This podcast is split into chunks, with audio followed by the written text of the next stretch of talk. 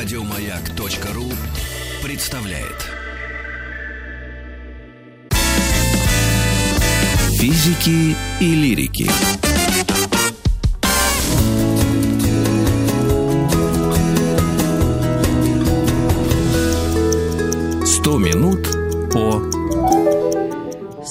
Минут об опере. Я приветствую в эфире нашу прекрасную гостью Дину Константиновну Кирнарскую, проректора Российской Академии музыки имени Гнесиных. Восход оперного жанра, 17 век. Так, Дина Константиновна, э, наверное, обозначила ну, такую оперу, которую мы можем назвать похожей на то, что мы знаем сейчас. Так ли это? И вот история этого прекрасного жанра из ваших уст будет наверняка не безинтересна. Слушаем вас. Ну, опера действительно началась э, в самом начале 17 века, в 1600 году, и совпала как бы с определением нового времени. Вот что такое новое время? Вот мы все время сейчас говорим новое время, новейшее время, правда, вот по, по истории да. даже. И вот это новое время началось в 17 веке. Чего такого нового? А нового то, что рухнул феодальный мир, где каждый плохо, худо, бедно, но был защищен были сеньоры, вассалы, какие-то определенные обязательства по отношению к этим людям. Крепостное право, да? да? Ну, не крепостное, нет, не крепостное, но тем не менее не было такой ситуации, которую мы имеем сегодня, что вот каждый за себя. Вот попал а, в город, понятно. кормись как хочешь, делай что хочешь вот мануфактура, урбанизация, вот эти вот все моменты, о которых мы сегодня говорим, они начались в новое время. И сколько ты не прибавляй, новейшее, новое, самое новое, вот оно все время будет именно таким. То есть люди растерялись. И теперь на первый план выходит уже не образ Господа Бога, гармоничной вселенной, как было раньше в эпоху Возрождения, а уже человек. Человек и его земная жизнь. Причем это не будет вечным тоже. Но это тема, по крайней мере, 16, 17, вернее, 17, 18, 19 столетий. То есть вот весь мейнстрим классической музыки, то, что занимает концертную эстраду, оперные театры, это все вот это вот течение. Рассказ, большой рассказ о том, что такое вот человек, как он столкнулся с этой жизнью. Вот про это То рассказывает опера а, как одна из э, способов да, доставки, э, и один из каналов доставки вот, э, информации о том времени и вообще о том, да, что вообще, происходит да, с человеком. Да, как мы живем теперь? Вот как мы живем теперь? Раньше мы как жили? Над нами был как бы небесный свод – христианской веры, Господа Бога, и даже он был не столько Иисусом Христом, о котором мы говорим сейчас, сколько это был вот Творец с большой буквы, Творец. И, соответственно, созданная им природа, созданный им мир. Вот такая была тема эпохи Возрождения. В целом такая большая тема. А сейчас тема поменялась. Тема – это вообще уникальная вещь. Темы в искусстве меняются, ну, может быть, раз в несколько столетий а уже более мелкое членение, а что на эту тему мы скажем? Вот что мы на эту тему скажем? И тут музыка нашла как раз в рамках оперы, именно в рамках оперы, новый способ разговаривать с нами. Раньше у нас было много голосов, целый хор. Вот этот хор пел славу Творцу, будем говорить так. Mm-hmm. А сейчас... Многоголосие. Вот, дохленький голосочек, понимаете, один, причем некоторые музыкальные критики даже говорят, безобразие, отклонились от пути, намеченного нашими отцами. И вместо того, чтобы дать нам -то это красивое, многоголосное звучание, черт знает, чем кормят. Mm-hmm. Вот именно так и говорили, потому что поначалу все просто изумились. Более того, раньше же не было никаких мажоров, миноров, никаких там эмоций в музыке. То есть в основном в 16-15 особенно веке, в конце 16 уже пошла волна какая-то к будущему. А так вообще в основное время эпохи Возрождения, даже и, и мы вот привыкли сейчас говорить, музыка выражение чувств. Да каких чувств? Никаких чувств не было. Одно было чувство сияющая красота Творца сияющая красота природы, ее совершенство. Вот об этом мы и говорили. А Но говоря вот мы... об эпохе Возрождения, э, мы, наверное, говорим о Европе. Безусловно, это Италия. Ну, нет, мы да, все время и... говорим об Европе, про Китай не говорим. Про... Да, да, и Россию. Я все, стра... я все Российскую Федерацию не, не, пытаюсь Россия, не обидеть. Не, Россия, не, ой, что вы. Россия вообще. Россия в 17 веке, это называется древнерусская музыка и вообще древнерусское искусство. Потому что Об Россия этом мы запишем отдельный подкаст, я уверена. Сто да, минут Россия об древнероссийской музыке. в Европе в 18 веке только к концу. А мы еще говорим, mm-hmm. что же это мы там где-то, может, не совсем в ногу с Европой. Какую там ногу, когда, когда там уже была эпоха Возрождения, э, когда в 17 веке там гиганты, титаны и музыки, искусства и чего хотите. Э, в России все-таки это еще была древнерусская эпоха. Это еще Кстати, не было, да. Ну так, вот а опера вот началась.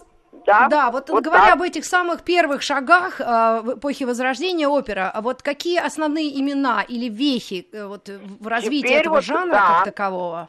Вот, э, и, кстати, сразу же, потому что новое время, вот если я вам скажу там композиторов эпохи Возрождения, вы так почешете репу, и ну многие да. даже не, что-то не вспомнят. Ну что-то Палестрина где-то что-то замелькает, может быть, в памяти. А так, Жаскен Депре, ОКГ, Орландо Ласос, ой, ну ладно, но мы не слыхали и знать не знаем. Не, не, не. Но большинство, не, не большинство людей, которые особенно классикой не увлечены, вот так, да, то есть это не их, угу. что называется, cup of tea, как говорят, да, чашка чая. Чашка не чая, их. да. Не их, не их cup of tea. Они даже, ну, не, даже и не вспомнят. А тут новое время. Люди, которые уже современно мыслили, то есть их занимал человек, его страсти, его страдания, его радости, его жизнь, причем вот это все развернулось такой панорамой в творчестве известных нам людей. То есть это уже самый гений, величайший вообще, всех времен народов, Монтеверди, Клаудио Монтеверди. Это, значит, итальянская эпоха вот это вот 17 века. Э, он даже часть своей жизни прожил в 16-м. Это вообще современник Шекспира. Причем во всем. Он прям такой Шекспир в музыке. Вот если вы хотите увидеть Шекспира в музыке, Монтеверди. То есть контрасты, страсти. Это первое имя да, мы себе это первое на главное карте. имя, главное, оперы. потому угу. что уже в 1607 году он написал оперу «Орфей». Известно, она сейчас идет, во всех театрах идет. И также угу. незадолго вот до смерти, буквально там в начале 40-х годов, уже 17 века, э, была написана «Коронация Подпеи». Рассказ про императора Нерона, про его женитьбу, про то, какой он был гадкий, подлый, как он убил буквально своего учителя, философа Сенеку. Вот об этом, обо всем рассказывает коронация Попей. То есть это прям Шекспир. Вот ничуть не хуже, ничем не уступает. Дина Константина, а вот темы для опер служили отдельно взятые произведения, вот, ну, образные Шекспира Италии, и вот, вот, и, и вот тот же Данте, он мог бы дать столько, такую большую почву для а, постановки, да, этого? Или как ну, это все, этот механизм сработал? Не-не, люди консервативные. Ну какие там Шекспиры? Рассказывали про древнюю историю античную. А разве да. там мало сюжетов? Вот опять же, тот же Нерон. Чем вам плохой сюжет? Юлий Цезарь, пожалуйста, там, Нерон, Александр Македонский, вот такие все были сюжеты. Такие масштабные очень. И одновременно были вот такие, вот это вот, кстати, была самая основа, древняя история. Вот древняя Понятно. история. Древняя на нее история. все опиралось. Кстати, вот Дидон и Эней, вот имя, которое мы прекрасно знаем. Генри Персел. Генри Персел. Угу. Он уже, кстати, умер э, вот в самом конце 50-х годов уже нового века. Уже прошла английская революция. Именно поэтому, кстати, Англия не дала в дальнейшем великих композиторов. Они как-то споткнулись с оперой некому было ее финансировать. Кто финансировал Но Англия оперу? еще наверстает, наверстает. В 20 ну, нет, веке нет. лучшие британские композиторы, это Маккартни, Леннон и другие. Но ну, С этим да, мы с вами будем спорить именно, после эфира. именно она наверстает только в 20 веке. А вот да. этот вот мейнстрим 17, 18, 19, вот так как-то придется пропустить, знаете, так вот. Так. С легкой Англию да. вычеркиваем. Итак, да, Италия. Да, вот Италия, конечно, это вот, можно сказать, эпицентр оперного жанра. Он как начался, так и продолжался. Потом Франция тоже. Люли это имя вы прекрасно знаете. Жан-Батист Люли, 17 век, современник короля солнца Людовика XIV. И Людовик XIV очень его любил. Он ведь вообще итальянец по национальности Люли. Но он просто попал поваренком буквально вот в детстве э, ко двору и стал угу. уже развиваться дальше как музыкант, как композитор, гитарист, лютнист был прекрасный. Играл на гитаре, импровизировал всякие минуэты, всевозможные танцы. Вот. Именно как было Дин принято при французском дворе. А вот небольшое уточнение. Раз вы говорите о Людовике, э, о французском дворе, значит, опера возникла сразу как высо- жанр выско- высокого искусства, то есть не ярмарочный да, балаган, да, и это уже а что-то... А деньги? Да, да. Она возникла как дорогое искусство прежде всего. Представляете, сколько денег? Нужен оркестр, большой или маленький, уж как у вас получится. Тогда, да. конечно, это не были такие оркестры, как сейчас 100 человек. Конечно, нет. Но там какой-то ансамбль, будем говорить, ансамбль, всем же платить надо. Певцы стоили, о, безумных совершенно денег. Вот э, как раз но несколько позже относится к более позднему чуть-чуть времени, э, вот этот расцвет кастратов, да. там Фаринелли, вот. Ну, помните, как в фильме он там с перьями, весь такой расфуфыренный. Ну, да, да, да, вот, например, вот, например. Ну, Киркоров тоже есть... дорого стоит сейчас. Да, это, это, это ужасно дорого все было. И, конечно, и причем, знаете, еще при дворе Людовика XIV, прям черти, змеи какие-то, э, драконы. В общем, декорация. Да, декорации, красота невозможная. То есть угу, и угу. каждый феодал перед другим выхвалялся. А у кого шикарней это самая опера? У кого певцы лучше? У кого декорации круче? У кого красота вот роскошней прямо вот во всю сцену? То есть mm это было такой шоу-офф. Воображали, что это такое искусство. Где а вы вспомнили про певцов? А, да. а бывали ли певицы? Как в Европе распределялись а как? голоса и, и партии, арии? Ой, Арии, все было, все сразу прямо вспыхнуло, вспыхнуло все. То есть и певцы, и певицы, это был полноценный театр, полноценное театральное искусство. И певицы, эти примадонны, Э, а кто же назвал это оперой? Если это театр, играет музыка, и вдруг симбиоз этих нескольких направлений искусства получается одна вот такая форма музыкальная. Это ну, опера, ну, правильно? Ну, это так естественно назвали. Это как раз вот та, название, именно как одним словом назвать музыкальный театр. Вот так и назвали. Вот у нас опера. сейчас как называют мюзикл, мюзикл, да? Угу. Ну, это практически угу. нечто вроде этого на итальянском языке. Угу. Вот. Да. И итальянский язык, вот это немаловажно. Скажите, насколько уже современники или уже, по, уже потом потомки, соответственно, оценили, что опера на итальянском языке звучит, ну, по-другому. Это удивительно, это восхитительно, и это ни, ни с чем не сравнимо. Хотя потом привыкли к немецкому. Гласных много очень простое такое соображение. Она действительно очень э, вот эта вот такая звучащая аура итальянского языка, вообще его саунд как говорится, очень да. хорошо ложится на музыку. Э, и, и если даже поп-музыку говорить про поп-музыку, вот даже сейчас там Тато Кутунью положим, да, там угу. итальянская песня, Соли там или Итальяно, да, вот да. прекрасно звучит на итальянском языке. А и Челентано пел, и вон сколько в Сан-Ремо там фестиваль прекрасный был поп-музыки песен. И в, в любом случае звучит по-итальянски. То есть опере прекрасно. просто повезло родиться в Италии в этом да контексте. Вот и с языком, сошло, и с погодой. Сошлись. Да, звезды И сошли. с погодой, и природой, и да, потом все. мы мы, мы говорили об Италии, о Франции, и буквально через э, несколько секунд мы вновь вернемся к истокам и восходу оперного жанра. Э, может быть, вы намекнете, э, хотя нет, на 6 секунд всего, какие страны дальше пошли, э, ну так, по нарастающей. Ну, Конечно, каждой стране мы отдельно посвятим. Сейчас пауза.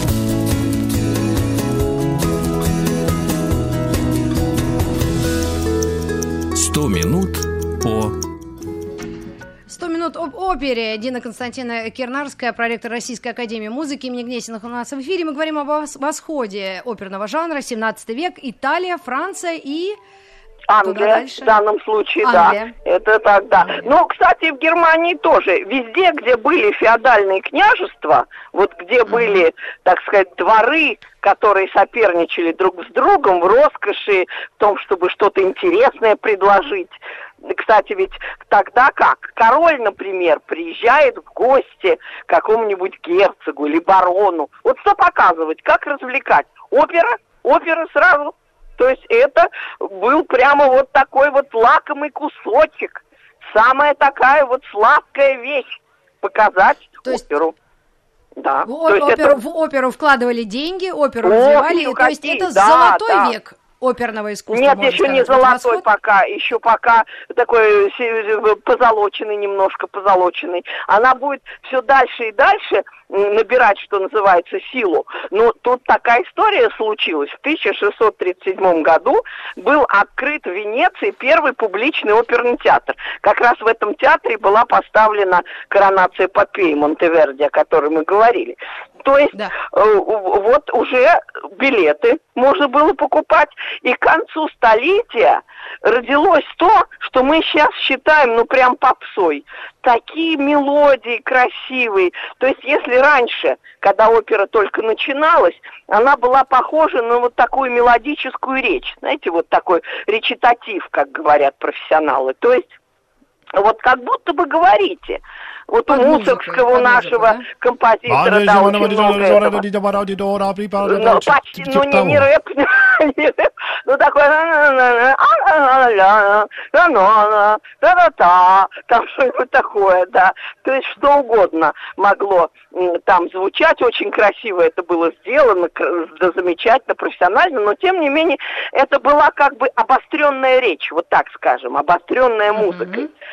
А к концу столетия родилась попса вот настоящая такая оперная. То есть вот в творчестве уже более молодых итальянских авторов уже после смерти Монтеверди, это вот были, например, самый известный из них Алессандро Скарлатти, Скарлатти.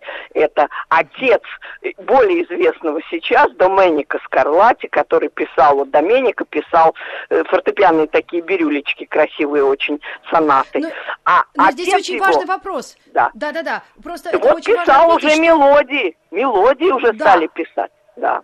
Ну а сколько по времени это длилось и э, как это выглядело вот в то время? Потому что Ой, пять актов. Вот страшно много Боже длилось. Мой. Ужасно. Пять а между актов. прочим, а жизнь была, жизнь была потрясающая. Вот уже к концу 17 века, да, там с 1600 какие-нибудь 90-е годы, да, допустим, там. Да. Э, значит так, вот оперный театр, ложи покупают всевозможные состоятельные товарищи, покупают ложи. Более демократическая публика в портере какие-нибудь юристы, там нотариусы, э, положим, торговцы, да, куп, а да, уже на галерке там уже выше. Простые Ой, уже люди. кто попало, уже рыбаки, лакеи, э, всевозможные прачки, кто угодно. Эконом-класс. Да, еще эконом-класс, причем вплоть до, до 19 века иногда даже места не обозначали и прям запускали чуть ли не днем. И люди сидели и ждали, пока э, спектакль начнется, встать боялись, потому что место занято. Да. Это та самая галерка, но да. это стало доступным, да, искусство? Да, ну, конечно. Да, в некоторых населения. семьях в Италии чуть ли не сейчас еще истлевшие там э, наряды, в которых прапрабабушка э, посещала оперу там в 18 веке. То есть они прям передавались от бабушки к внучке и дальше вот эти вот наряды, в которых не стыдно было выйти в, на люди, так сказать, показаться.